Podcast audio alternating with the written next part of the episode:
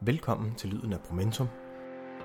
En podcast, hvor du sammen med mig bliver klogere på alt fra projektledelse, bæredygtig forretningsudvikling og ledelse til implementering, strategi og forandringsledelse. Mit navn er Kasper, og i dag har jeg inviteret direktør i Promentum, Mikkel Flod Storgård, ind til en snak om den frisatte organisation og frisættende ledelse. To begreber, som jeg personligt gerne vil være klogere på, og jeg håber, du har det på samme måde. Hvis du har det, så er vi i gode hænder, for Mikkel han er intet mindre end ekspert på området. Velkommen til, Mikkel. Tak skal du have. Selv tak. Jeg kunne godt tænke mig at starte med at spørge om, hvorfor er der overhovedet brug for en ny måde at organisere sig på? Det er der, fordi at øh, øh, viden er blevet noget andet, end den var tidligere. Altså, viden er blevet en meget mere kompleks størrelse. Der, der, mængden af viden er blevet meget, meget, meget større. Sammenhængen på tværs og af forskellige viden, fagligheder osv. Øh, er blevet tydeligere. Øh, så se, simpelthen videnkompleksiteten er blevet så stor, så den traditionelle organisering øh, er udfordret. Ja, okay. Og hvordan, hvordan kan øh, en frisættende organisation eller en frisættende ledelsestilgang så hjælpe os her? Altså det frisættende handler jo om, at øh, man frisætter øh, faglighed. Forstå på den måde, at det er øh, de faglige medarbejdere, dem der er videnseksperter på forskellige fagområder, der i virkeligheden tager faglige beslutninger, øh, og ikke øh, lederen. Altså at man har lagt øh, beslutningskompetencen i forhold til faglighed ud til dem, der reelt ved noget.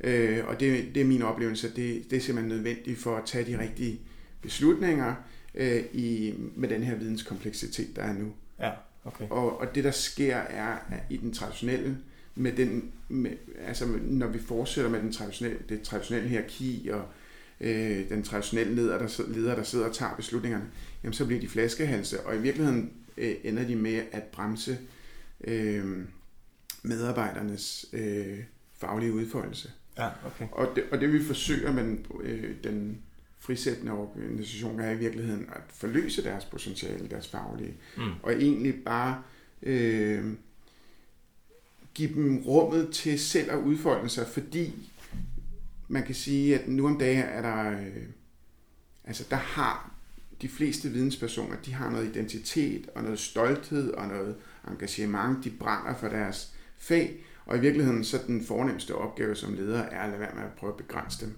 Ja, okay. Men, øh, du kalder det frihed eller fri, øh, at være frisat, men det lyder i virkeligheden mere som om, at man skal lave mere. Hvordan, øh, hvordan hænger det sammen? Ja, men, men det kan sådan set også godt være, at man er ikke fri for at, for at lave noget. altså ordet fri, øh, det, har, det har også nogle udfordringer. Det, det er sådan på en eller anden måde i hverdagssproget, så, siger, så er det lidt fri fra. Mm. Altså vi er øh, fri som fuglen, vi kan bare sådan realisere os selv og, og så videre, men det, det, det er ikke sådan, jeg bruger ordet øh, fri. Nej. I virkeligheden så... Øh, så kommer ordet fri af frænde, ordet frænde, og frænde betyder klanmedlem. Mm. Og øhm, historisk, der kunne man være fri, hvis man var en øh, del af en klan, hvis man var klanmedlem, fordi at fællesskabet havde ens ryg.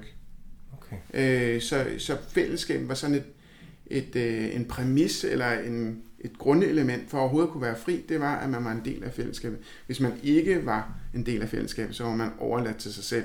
Ja. Øh, og øh, øh, i fare, ja. set, ikke? Okay. Øh, så, øh, så fri øh, betyder, at fællesskabet har ens ryg.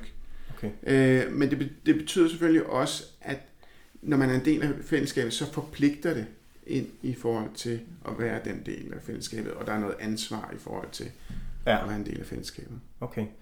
Så som du siger, man, det betyder ikke, at man er fri fra noget, man er faktisk fri til noget. Ja, og, man øh, er fri til at øh, arbejde for fællesskabets bedste. Ja, okay. Hvad kræver det egentlig af medarbejderen at være frisat? Øh, det kræver, at den enkelte øh, kan frigøre sig fra sine egne interesser og arbejde for fællesskabets bedste. Det kræver faktisk en ret stor modenhed hos den enkelte medarbejder. Ja, okay. Øhm, Kræver det, kræver det, at man er særlig selvstændig, når man er frisat? Der er i hvert fald et eller andet med at være så engageret i fællesskabet. Øh, have fået skabt en, en, et stort tilhør til fællesskabet, så man arbejder på det. Øh, og, og, øh, og så det her med i virkeligheden at kunne prioritere det over egen interesse, det tænker jeg faktisk øh, vil være en udfordring for nogen. Ja, okay. Jeg kommer til at tænke på, øh, i forlængelse af det her, øh, nu har vi lige været lidt inde på, hvad det kræver af medarbejderne at være frisat, men hvad kræver det af lederen at frisætte sine medarbejdere? Altså, det, det er faktisk øh, også en udfordring. Ja. nu har jeg jo selv prøvet det her, og arbejdet med det i en del år. Der, der, er, der er nogle, øh, nogle udfordringer i det. Den første udfordring er, at vi, vi er, altså vi har dybt i boende i os, at vi har sådan en forventning om, hvad lederrollen er. Ja. Vi, vi har en, i sådan den vestlige kultur, det er bygget ind gennem hundreder af år, øh, omkring at lederen tager det og beslutter på den måde, fylder på den måde osv. osv. Og i virkeligheden kan man sige, at, at når vi frisætter, jamen så bryder vi med den tradition.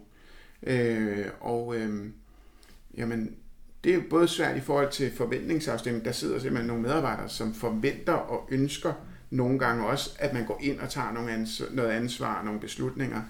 Og så er der jo også, sådan personligt som leder af det, kan det også være en udfordring. Øh, udfylder jeg min rolle? Øh, gør jeg det godt nok, lige snart man begynder på noget andet? Og så, så har jeg i hvert fald også personligt selv oplevet, at i det øjeblik, man frisætter, jamen så udfordres ens øh, kontrolbehov også. Mm. Altså, øh, fordi hvis jeg alligevel har behov for at være nede i alt og rode med alt, jamen så begrænser jeg stadig. Ja. Og det vil sige, at jeg skal, altså, som leder skal man prøve at, at, at styre sit kontrolbehov, det, det, det har i hvert fald været en udfordring for mig. Ja, okay. Hvordan, hvordan foregår det her egentlig helt konkret? Kan du komme med nogle kon- konkrete eksempler på, hvordan frisætter en leder sine medarbejdere? Altså, det, der ligger jo øh, der ligger noget i organiseringen. Ja. Altså, hvordan organiserer vi egentlig øh, øh, os selv omkring faglighed i hverdagen? Øh, hvad er det for... Altså, der ligger noget i forhold til simpelthen at være meget klar på at have forventningsafstemt rollerne, hvor ansvaret for faglighed ligger hos fagpersonerne. Men, men hvordan ser sådan en organisering så ud? Ja, altså... Eller hvordan det, kunne den se ud? Ja, altså det, det som... Øh, altså det vi arbejder med her i Promentum er i virkeligheden en organisering, som, hvor, hvor, øh, hvor vi på den ene side forsøger at skabe en nærhed i vores organiseringer. Det vil sige, at vi har nogle hjemmegrupper, man kan sige, hjemmeteams, noget man hører fast, øh, man har et tal, fast tilhørsforhold til. Der er en nær pers, pers, øh, personalleder, som ligesom har til ansvar at sikre, øh, at man har det godt. At man øh, har øh, følelsen af, af inklusion og øh, psykologisk tryghed. Og, så der er noget med at arbejde med hele den psykologiske del af ledelse, altså det personlige lederskab. Ja. Øh, fordi øh, frihed er i virkeligheden, når vi sætter fri, så, så udfordrer vi oplevelsen af at høre til. Det, det er en, et vigtigt element. Så, så vi har organiseret os i nogle små faste grupper, som i virkeligheden har det formål at sikre, at man har tilhørsforhold, at man øh, føler, føler sig inkluderet, man har en, man går til, og øh, man er meget nær med nogle andre øh, kolleger og sådan noget. Så det er sådan den ene ting. Den anden ting, det er så den faglige organisering. Den har vi forsøgt at frigøre helt fra den anden organisering. Det vil sige, at øh, faglighed, øh, der forsøger vi at lave sådan noget ad hoc, ad hoc øh, faglige netværk. Øh, der, der er det i virkeligheden forsøgt at sætte fri, sætte fri så, den, så fagpersonen kan gå ud og søge den viden, der er vigtig. Øh, søge samarbejde, øh, netværk på tværs af, af, af organisationen, eller på, ud, også ud eksternt osv. Netop fordi at videnskompleksiteten kræver en meget større smidighed mm. i organiseringen. Okay.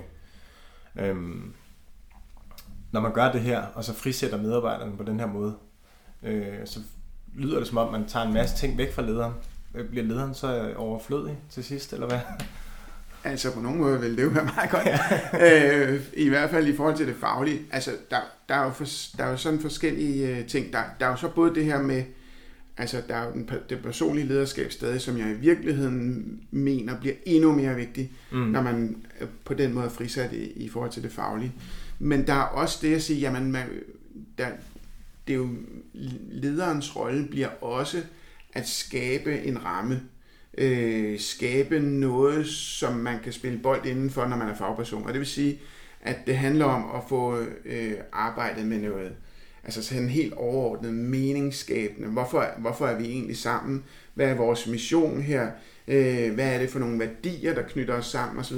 Og for formidle dem på en måde, så de i virkeligheden er guidelines til, hvordan kan jeg agere mm. med min faglighed nede i det.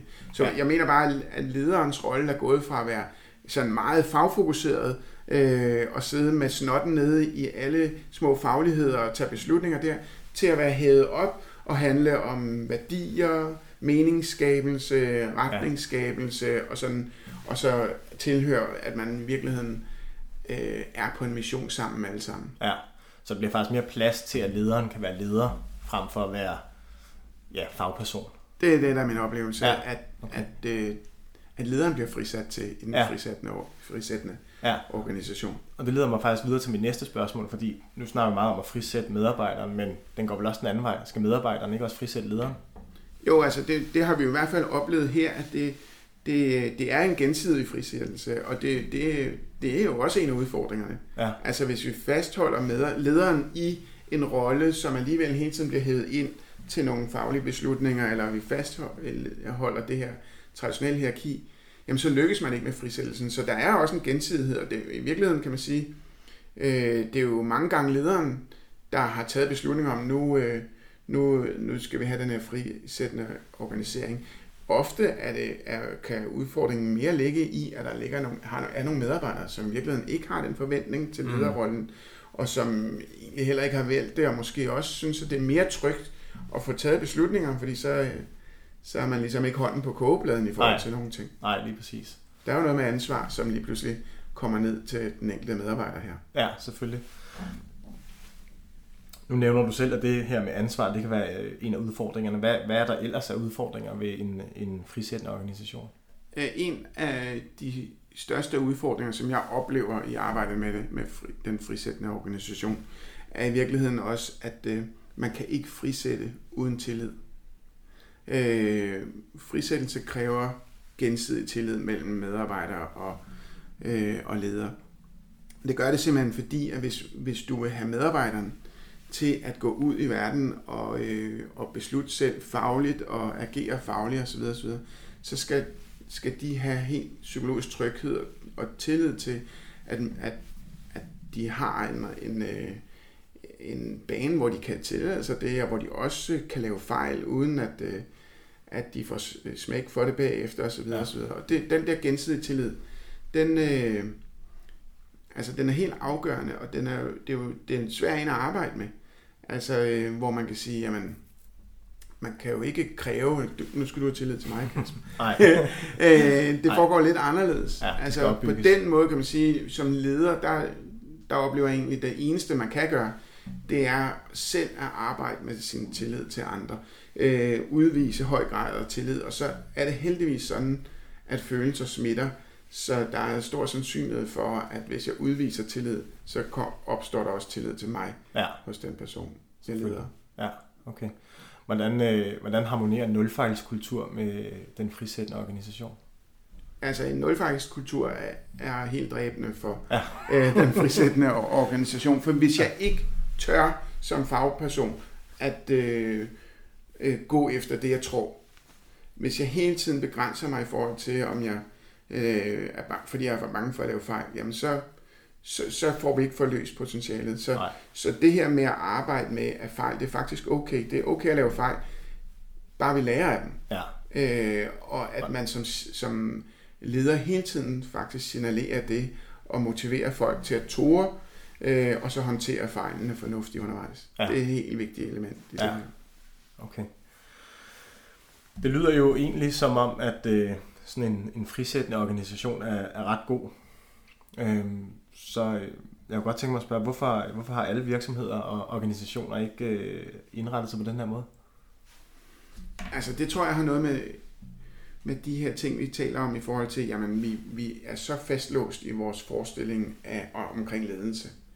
Øh, så, så, så det er svært bare at lave om. Det er simpelthen ikke nemt det her. Nej. Og så samtidig, så kan man sige, hvis man for eksempel går ind i en, øh, en offentlig institution, et, en styrelse eller et ministerie, jamen så, så har de jo langt hen ad vejen nulfejlskultur. Øh, mm. De må ikke lave fejl, for hvis de laver fejl, så står det i ekstrabladet dagen efter, og så er der nogen, der får tæsk i systemet. Så, så derfor så, så har de en nulfejlskultur, øh, der i virkeligheden fastholder dem i, at der er en leder, der er nødt til hele tiden at sikre. Ja.